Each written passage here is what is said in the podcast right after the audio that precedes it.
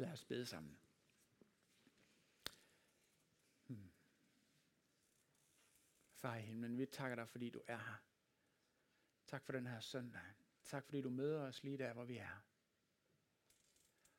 Og gode Helligånd, jeg beder om, at du nu vil tage dit ord og fordele det til os lige der, hvor vi er.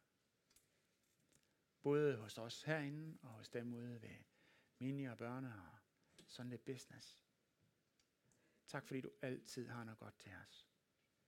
Tak fordi du bliver ved med at kalde os ud i frihed til dig. Tak også for det, som du vil gøre den her søndag. Vi er dig. Amen. Prædiketeksten til i dag, som er, øh, jeg tror det er tredje søndag i fasten, er fra Johannes Evangeliet kapitel 8, fra vers 42, hvor der står. Jesus sagde til dem, Hvis Gud var jeres far, ville I elske mig. For det er for Gud, jeg er udgået og kommet. Jeg er ikke kommet af mig selv, men det er ham, der har udsendt mig. Hvorfor forstår I ikke, hvad jeg siger? Fordi I ikke kan høre mit ord. I har djævlen til far, og I er villige til at gøre, hvad jeres far lyster. Han har været en morder fra begyndelsen, og han står ikke i sandheden, for der er ikke sandhed i ham. Når han farer med løgn, taler han ud fra sig selv, for løgner er han og farer til løgnen. Men jeg siger jer sandheden. Derfor tror jeg mig ikke. Hvem af jer kan påvise nogen synd hos mig? Når jeg siger sandheden, hvorfor tror I mig da ikke? Den, der er af Gud, hører Guds ord. Men I hører ikke, fordi I ikke er Gud. Jøderne sagde til ham, har vi ikke ret i at sige, at du er en samaritaner og besat af en dæmon? Og Jesus svarede, nej, jeg er ikke besat af en dæmon. Jeg er derimod min far, men I vandærer mig. Jeg søger ikke min egen ære. Der er en, der søger den, og han dømmer. Sandelig siger jeg, den, der holder fast ved mit ord, skal aldrig i evighed se døden. Amen. Temaet for i dag er kampen med djævlen. Og lad os bare være ærlige og indrømme, at for den gennemsnitlige dansker, så vil en overskrift som den her bevirke, at man enten tænker, Nå, men så håber jeg, at det er et eventyr, der er på programmet. Eller hvis man så finder ud af, at det rent faktisk er øh, opfattelsen af djævlen som konkret venlighed, så tror jeg bare, at kæden hopper af hos de fleste, og de siger, det her, det er simpelthen så langt ude, så der, vi kan intet forventet, som vil have nogen som helst relevant af det, der kommer under den overskrift.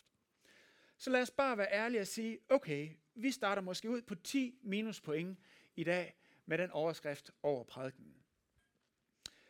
Og øh, så lad os prøve at se, om vi kan sige noget til det. Og det første, jeg vil sige, er, jeg tror ikke på djævlen som en person i en stram rød våddragt med horn i panden og en træfork i hånden, som om han lige var ude at køre hø.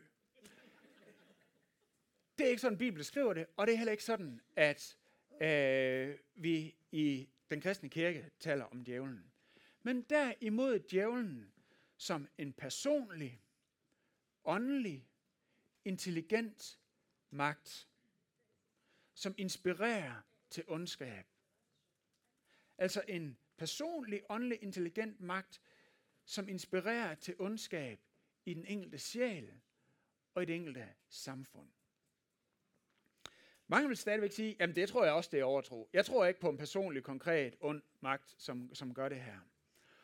Og hvis man ikke tror på det, så, så, øh, så skal man jo danne sig nogle andre teorier, som forklarer, hvor ondskaben i den her verden kommer fra.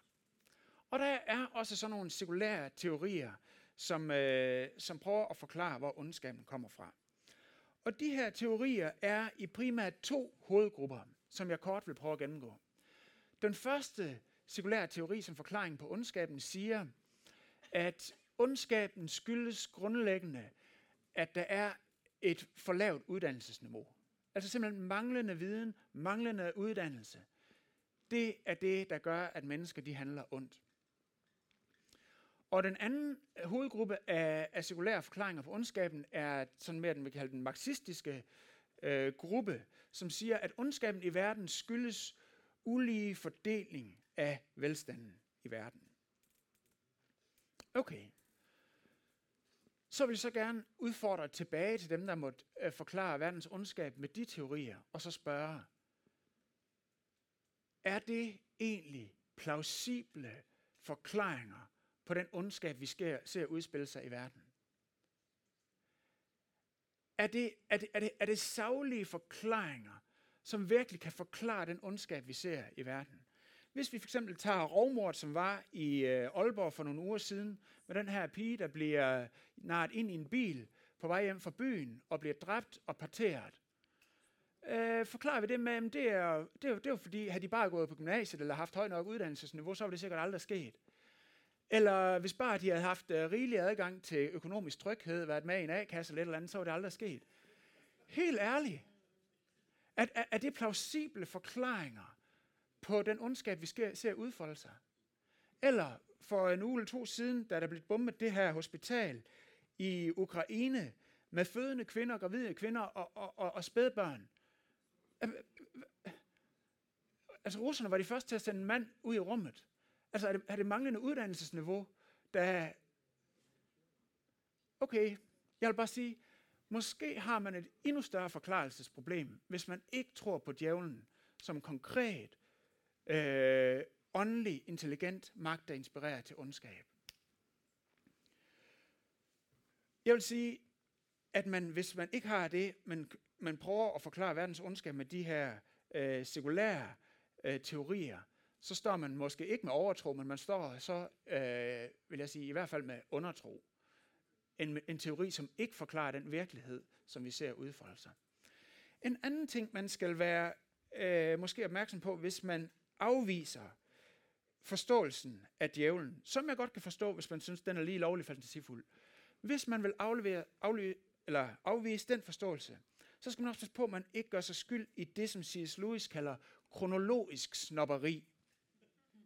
Altså en opfattelse, hvor man siger, øh, udviklingen i verden, den gør bare, det går frem og frem og frem og fremad. Vi bliver bare klogere og klogere og klogere, og det betyder, at vi står på toppen af det, man ved, og alle de milliarder af mennesker, der har levet før os, de var lidt dumme. Vi ved det, der er værd at vide, men dem, der har levet før os, ej, kronologisk snopperi. Og her vil jeg øh, opfordre til at overveje, at langt hovedparten af de mennesker, der har levet i verdenshistorien, på tværs af etnicitet, på tværs af religion også indrømmet, på tværs af kultur, på tværs af livssyn, langt hovedparten af de mennesker, der har levet i verdenshistorien, har haft en opfattelse af en personlig, åndelig, intelligent magt, der inspirerer til ondskab. Så ja, vi skal undgå overtro, men vi skal også være på vagt over for undertro, som simpelthen ikke svarer til den virkelighed af ondskab, vi ser udfolde sig. Når det er sagt, så må vi også skrive i egen barm og sige, at der er også en mulighed for overtro. Kristelig overtro, hvis vi skal kalde det sådan. Hvor vi bliver u, øh, uforholdsmæssigt optaget af djævlen og tror, at alt, hvad der sker af dårlige ting, er sikkert et eller andet, øh, øh, ser djævle på, på væggen alle steder. Øh, jeg har læst en del bøger om åndelig krigsførsel, og ofte når jeg læser nogle af de her bøger, så tænker jeg, okay, det er ikke bare bibelsk verdensbillede, der ligger bagved her. Der er godt nok også en livlig fantasi, der spiller med ind her. Og ofte så har den forestilling omkring djævlen og det onde været inspireret af den kultur, man var en del af. Europæisk skandinavisk bøger har en form for kristelig overtro. Amerikanske har en anden, afrikanske har en tredje, og sydøstasiatiske har en fjerde. Så hvis jeg skal opsummere, så er der både en faldgruppe, der hedder undertro, hvor man ikke tager spørgsmål om djævlen alvorligt. Der er også en faldgruppe, der hedder overtro. Men lad os prøve at se på, hvad Jesus siger om djævlen i stykket til i dag. Vers 44. siger han, Djævlen har været en morder fra begyndelsen. Han står ikke i sandheden, for der er ikke sandhed i ham.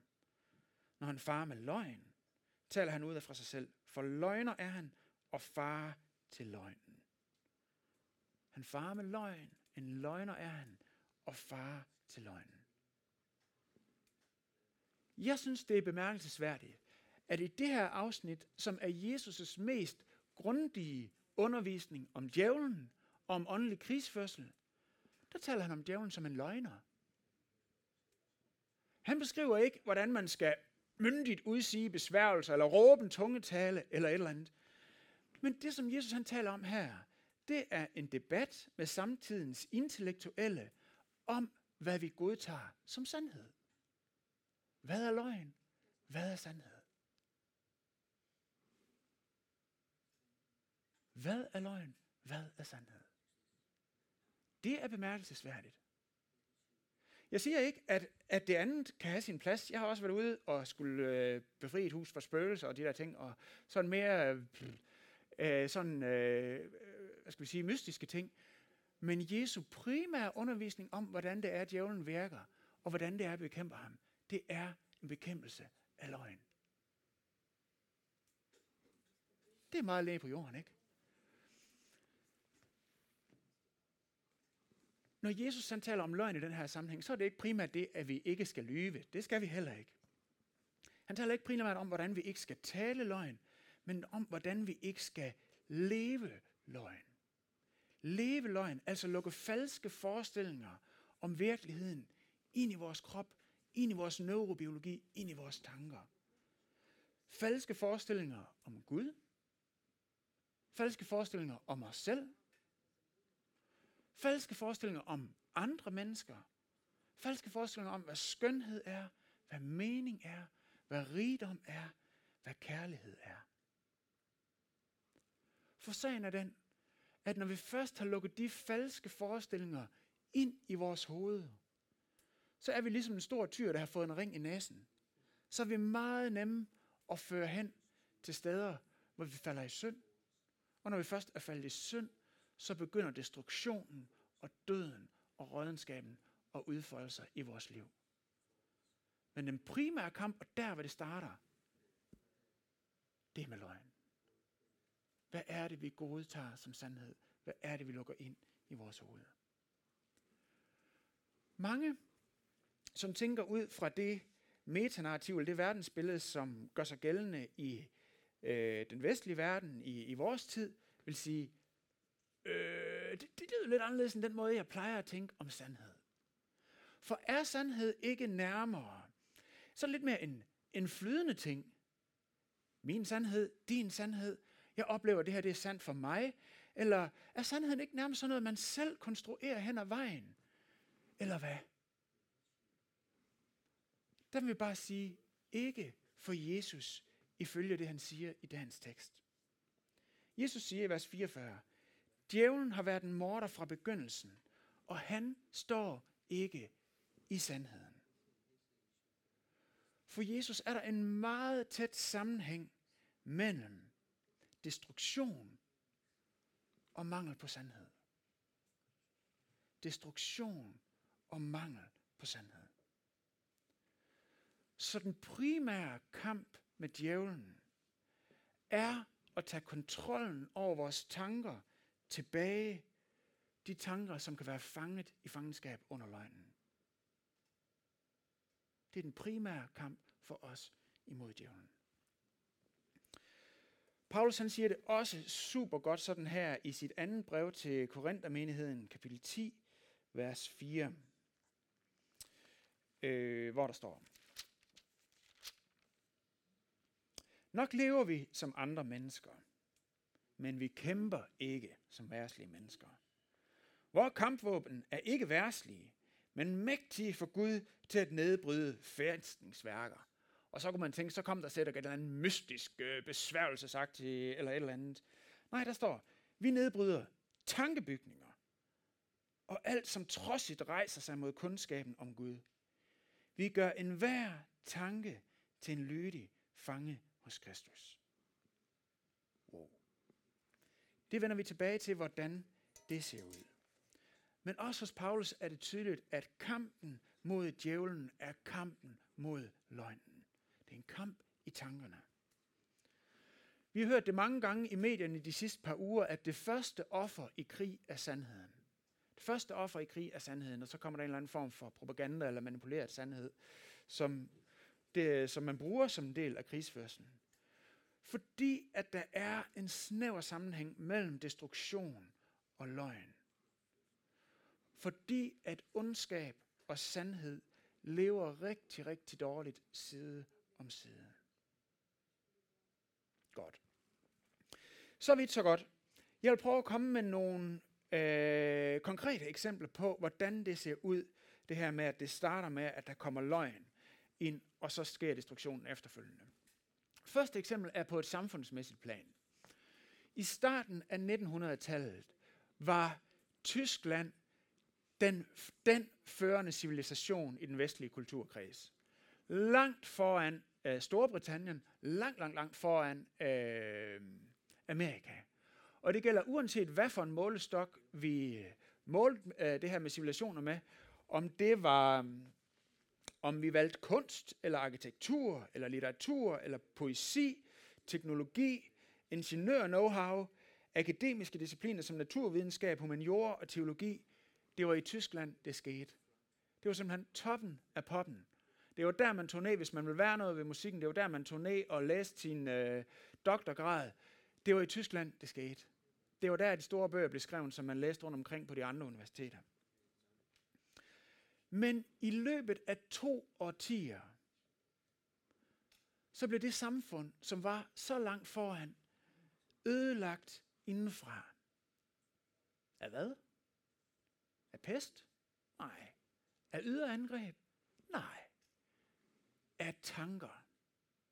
Af ideologier. Af løgn. Løgn om Gud. Løgn om raser. Løgn om det tyske folks nationale overherredømme. Det tog cirka 20 år at få de tanker implementeret. Og hvad så vi? Vi så simpelthen, at det tyske rige imploderede indenfra, da de begyndte at handle på den løgn, og hæve det meste af verden med ud i kaos i 2. verdenskrig. Hvor startede det henne? Det startede i tanker, i ideologi, i løgn.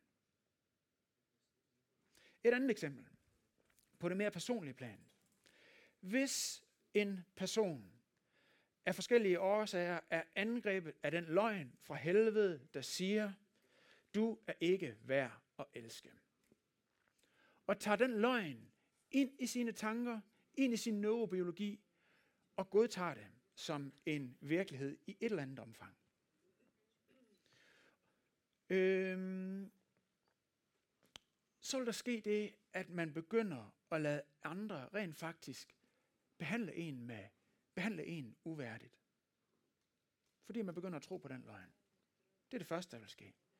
Det næste, der vil ske, er, at man begynder selv at handle uværdigt over for sig selv, destruktivt over for sig selv, og man begynder at handle andre uværdigt. Fordi løgnen sætter sig igennem og føder destruktion.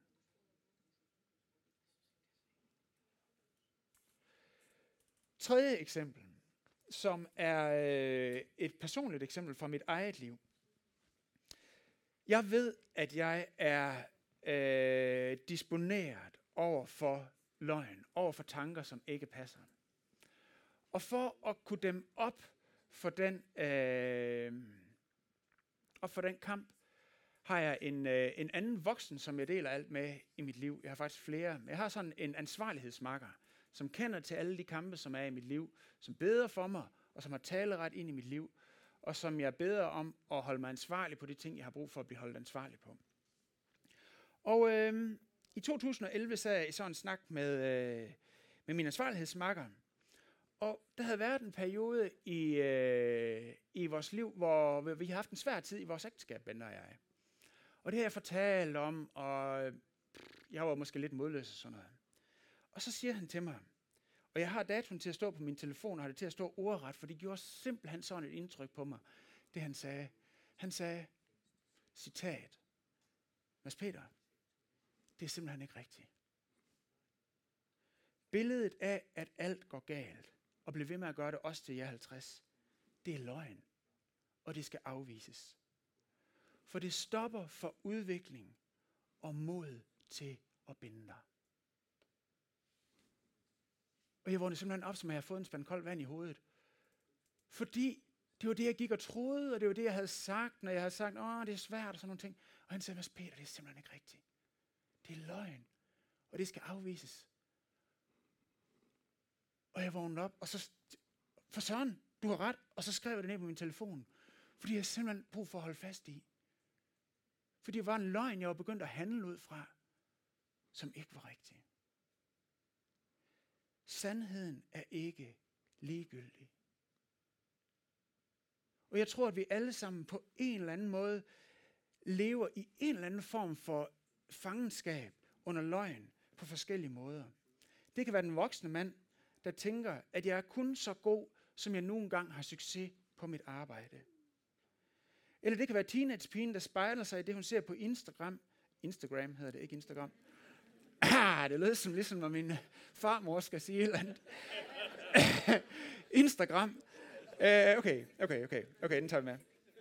Spejler sig i Instagram og tænker, jeg er grim. Jeg er grim, og jeg er umulig at elske. Og begynder at, at leve ud for det. Eller det kan være den middelalderende kvinde, der er opdraget af en perfektionistisk mor, og tænker, jeg skal være perfekt for at have lov til at, at slappe af, og, og øh, derfor ikke kan finde hvile. Det er løgne, der saboterer vores fred. Det er løgne, som gør os utrolig sårbare over for at blive ledt på afveje, for at blive ledt ud i synd. Det er løgne, som til sidst leder til destruktion af os selv og vores omgivelser. Så hvad gør vi?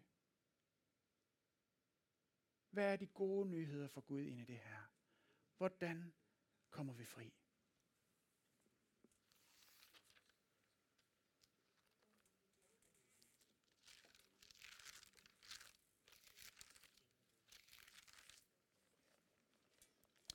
I det kapitel, hvor prædiketeksten til i dag er, siger Jesus et par vers tidligere i Johannes 8, 31. Han siger, hvis I bliver i mit ord, er I sandelig mine disciple, og I skal lære sandheden at kende, og sandheden skal gøre jer frie. Sandheden skal gøre jer frie.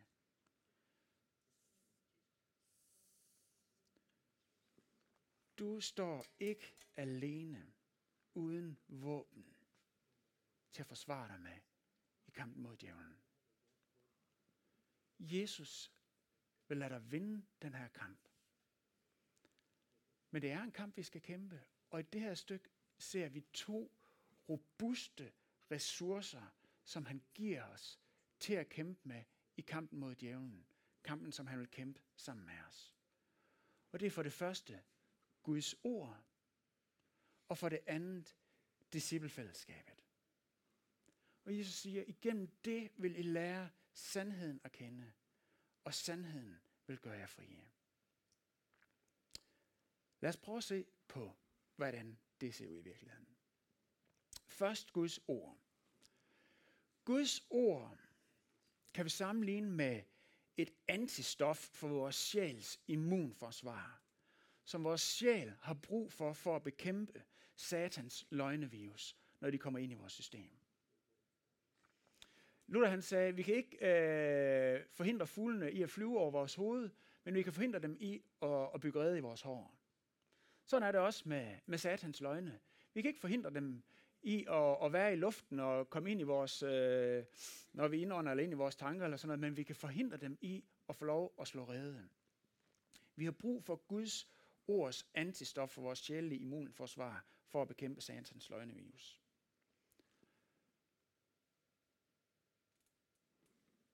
Men det er ikke en vaccine, vi har i os selv. Vi har brug for at få den sprøjtet ind, så at sige. For dit sjæle immunforsvar tilstrækkeligt med vaccine? Hvornår har det sidst fået en booster? Så det er stærkt og klar til at afvise øh, den her virus. Hvis ikke vores sjæle immunforsvar har det her antistof, så bliver vi simpelthen klasket i gulvet, så snart vi får snuset en virus ind. Fordi der er ikke noget til at afvise den med. Det er præcis ligesom med virus i almindelighed. Lad os prøve at tage Jesus i ørkenen. Jesus var 40 dage i ørkenen, hvor han fastede og blev fristet af djævlen. Det er ligesom grundfortællingen, som er over den øh, kristne faste her fra, i fastetiden frem mod påske. Og øh, der står om Jesus, at han, øh, han blev fristet af djævlen, og djævlen kom og, og sagde nogle fristelser til ham. Og det djævlen sagde, det var jo ikke sådan åbenlyst ting som, hey, skal du ikke, skal du ikke også til at være ond Jesus og, og gøre noget ondt over for mennesker eller sådan noget? Altså det har været indløsende, øh, oplagt. Nej, det, er ikke, det, det, det går meget langt fra det, som, øh, som jeg er kaldet til.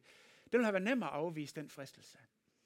Men djævlen kom og sagde til Jesus, hey Jesus, du er jo Guds søn. Øh, du, øh, du er jo kommet for at bringe Guds rige, ikke? Yes. Ej, god idé. Jesus kom, og så tog han Jesus med op på et højt bjerg, og så viste han ham alle verdens riger. Og så sagde han, Jesus, alt det her vil jeg give dig. Ja, du er kommet for at bringe Guds rige til hele verden. Der står, således elskede Gud verden, og han skulle bringe sit rige, og så videre, og så videre. Ja, det lyder da som en god idé. Du skal bare lige øh, falde ned og tæppede mig. Wow, der var lige et shortcut til det, som Jesus han var kaldet til. Der var rigtig meget af det, som djævlen fristede med, som lød som præcis som det, som Jesus han var kaldet til at gøre. Bare lige minus 5 procent. Den var nem at falde for. Hvad sagde Jesus? Han sagde, nej, djævel. For der står skrevet. Der står skrevet i kedelige, grå og støvede femte Mosebog. Djævel, du skal tilbede Herren din Gud og tjene ham alene. Bam, så var immunforsvaret der. Der slog til med det samme, fordi Jesus han var fuldstændig fyldt op med Guds ords antistof. Så kunne han afvise den fristelse, selvom den lå så tæt op af det, som han faktisk var kaldet til. Og ved I hvad, sådan er det, når djævlen kommer og frister. I dag kommer djævlen sit og siger til kristne, jamen øh, kristen, du er jo, øh, øh, Gud er kærlighed, det er vi enige om, ikke? Jo, jo, jo, siger det kristne. Og øh, vi skal elske vores næste. Ja, ja, ja det er fuldstændig rigtigt. Jamen, det synes jeg er en god idé, siger djævlen. Men øh, hvad nu, hvis vi tager lige og definerer kærlighed? Ikke ud fra, hvad Gud siger i sit ord, at der er kærlighed, men ud fra, hvad folk de sådan selv synes, eller selv føler, eller sådan, selv ligesom vurderer. Lyder det ikke autentisk? Åh, oh, oh, det gør det måske, siger den kristne hvis ikke vi har Guds ords antistof, der med det samme siger, hov, nej, nej, nej, nej, nej. Gud er kærlighed, og Gud ved, hvad der er kærlighed. Og det Gud siger, det er kærlighed, det er kærlighed, og det er aldrig andre ting, der bliver det. Men det lyder så tæt på sandheden. Bare lige minus 5 procent. Bare lige lidt i en anden retning. Og I ved, ligesom hvis man går efter et kompas, man bare går lidt i en anden retning, så ender man et helt, helt andet sted, end der, hvor vi kalder til at gå hen. Bare lige minus 5 procent. Ikke i den helt anden retning. Bare lige plus minus 5 procent. Jeg har et spørgsmål. Hvad former vores forståelse af virkeligheden? Hvis det primære input, som vores tanker får at arbejde med, det primære, som får lov til at disciple vores forståelse, vores tanker, det kommer fra Netflix, YouTube, influencer og fra radio og hvad det ellers er. Så er det det, som kommer til at forme os. Men hvis det primære input kommer fra Guds ord, på forskellige måder, fra lovsang, fra Guds ord i bøger, og podcaster, prædikener eller samtaler med andre kristne, som er gennemvædet af Guds ord, så er det det, der kommer til at disciple os og forme os. Jeg siger ikke, at vi ikke skal læse forfattere, som vi ikke er uen, eller som vi ikke er enige med. Jeg læser mange forfattere, som jeg ikke er enige med. Men hvis det, det der bliver hovedparten af det, der kommer ind i vores tankevirksomhed, det er det, der kommer til at disciple os. Det er det, der kommer til at forme os. Guds ord er det antistof, som vores sjæle immunforsvar har brug for. Det er den første robuste ressource, som Jesus giver os i kampen mod djævlen.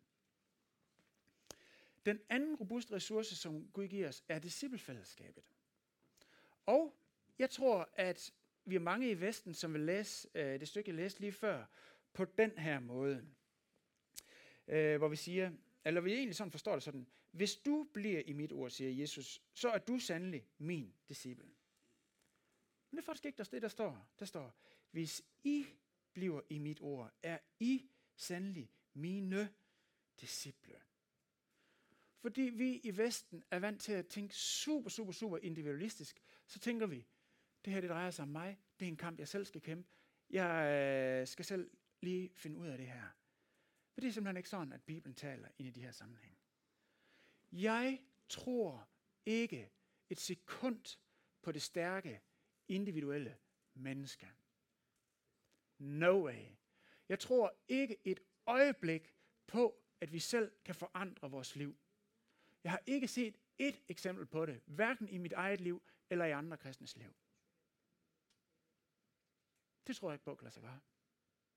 Jeg tror i den grad på, at forandring, forvandling og forløsning kan ske, men aldrig for det individuelle øh, menneske, der står helt selv. Ingen af os kan vinde nogen kamp i vores liv, og slet ikke en kamp med djævnens løgn alene. Har du et menneske, som ved, hvad det er for nogle løgne, du kæmper med? Som du har fortrolighed til at fortælle det til? En, som du lader spørge ind? Og en, som du kan bede om at holde dig ansvarlig på det, som du er særlig udfordret af? Det har vi simpelthen brug for. Fordi vi som kristne er ligesom, nu, nu øh, griller jeg en del i sommerhalvåret, hvis vi tager sådan en enkelt grillkul og øh, lægger ud på, på terrassen, så vil det hurtigt gå ud, fordi det ikke kan holde gløden ja, alene. Men hvis det bliver sammen med de andre kul, så vil det være varmt og stærkt. Vi har brug for hinanden, vi har brug for fællesskabet. Det har vi brug for i øh, det store fællesskab med ords forkyndelse, men det har vi i den grad også brug for øh, i de nære relationer, hvor vi kan komme helt tæt på hinanden. Jeg ved, at der ikke kommer til at ske noget godt i mit liv, hvis jeg tror, at jeg kan klare det alene. Og en af satans taktikker er at isolere os. Isolere os med det, der smerter os, isolere os. Og det er jo klart, fordi går det helt tæt på, jamen det er vi som regel ikke det, vi, det, er det, vi som regel ikke det, vi er mest stolte af. Så tænker jeg, ej, hold det lige for dig selv. Det er der nok ikke. Det er ikke godt. Jeg ved det her. Jeg har en mentor, jeg har en skriftefar, og jeg har en ansvarlighedsmakker, øh, en kammerat, som kender de dybeste lag, de dårligste sider i mit liv, og som jeg kan bede om at holde mig ansvarlig. Hvem har du, der er tæt på? Er det dem i din cellegruppe? Har du en mentor? Eller er det en ven, som du har givet adkomst til at komme helt tæt på? Hvem går tæt med dig i dine kampe? Jeg vil opsummere. Vi har i dag talt om, at djævlen er en personlig, åndelig, intelligent magt, som inspirerer til ondskab. Vi har talt om, at hans primære våben er løgn. Vi har talt om, at når vi tager de løgne ind i vores krop, ind i vores neurobiologi, ind i vores tanker, og lever dem, så begynder de at destruere os. Men vi har også talt om, at Gud vil lade, ikke lade det ske med dig. Man har givet dig to robuste ressourcer. Den første er hans ord der er ligesom antistof for sjælens immunforsvar til at bekæmpe løgnens virus. Og det andet er disciplefællesskabet. For alene er vi svage, men sammen er vi stærke. Og så til sidst. Dengang du blev døbt, blev det læst op fra skriften, fra Guds ord, som står fast. Og der blev læst fra Matthæus 28, hvor Jesus siger, Jeg er med dig alle dage indtil verdens ende. Med dig alle dage. Djævlen er intelligent, og han er en magt. Men han er ikke den klogeste, og han er heller ikke den stærkeste. Er du kristen, så er der en, der er med dig. Er hos dig alle dage ind til verdens ende. Og han bliver ved at kæmpe for dig, med dig og igennem dig. Jesus er her for at kæmpe for dig, i dig og gennem dig. Og han bliver ved med at kæmpe, for din sjæl må være glad fri i lyset af ham. Lad os rejse os op og bede.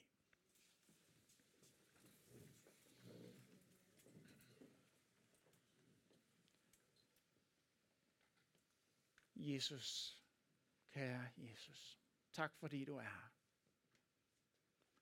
Og vi vil være ærlige over for dig og sige, at den her kamp kommer vi ikke til at vinde med vores intelligens, vores styrke, vores øh, strategiske tænkning, vores et eller andet halløj.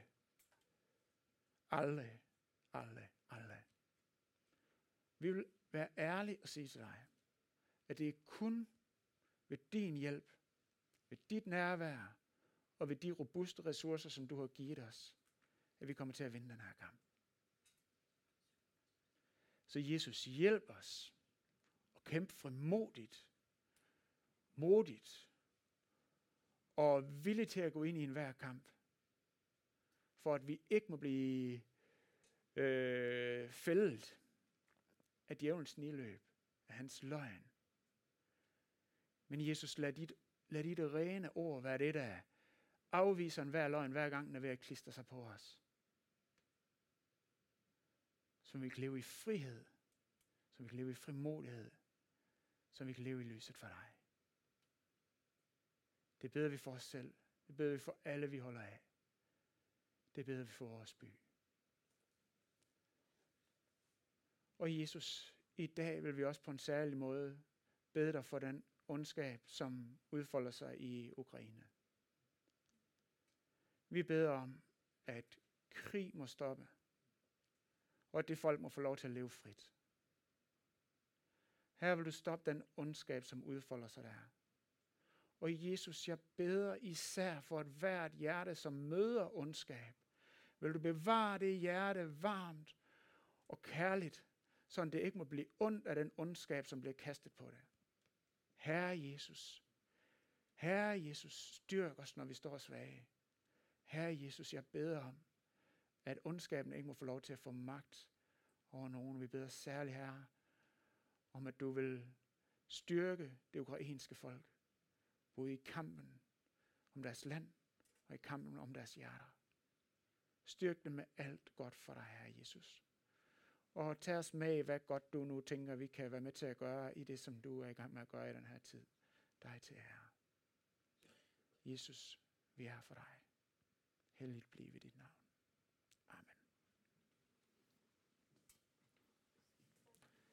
Yes. Vi vil nu fortsætte med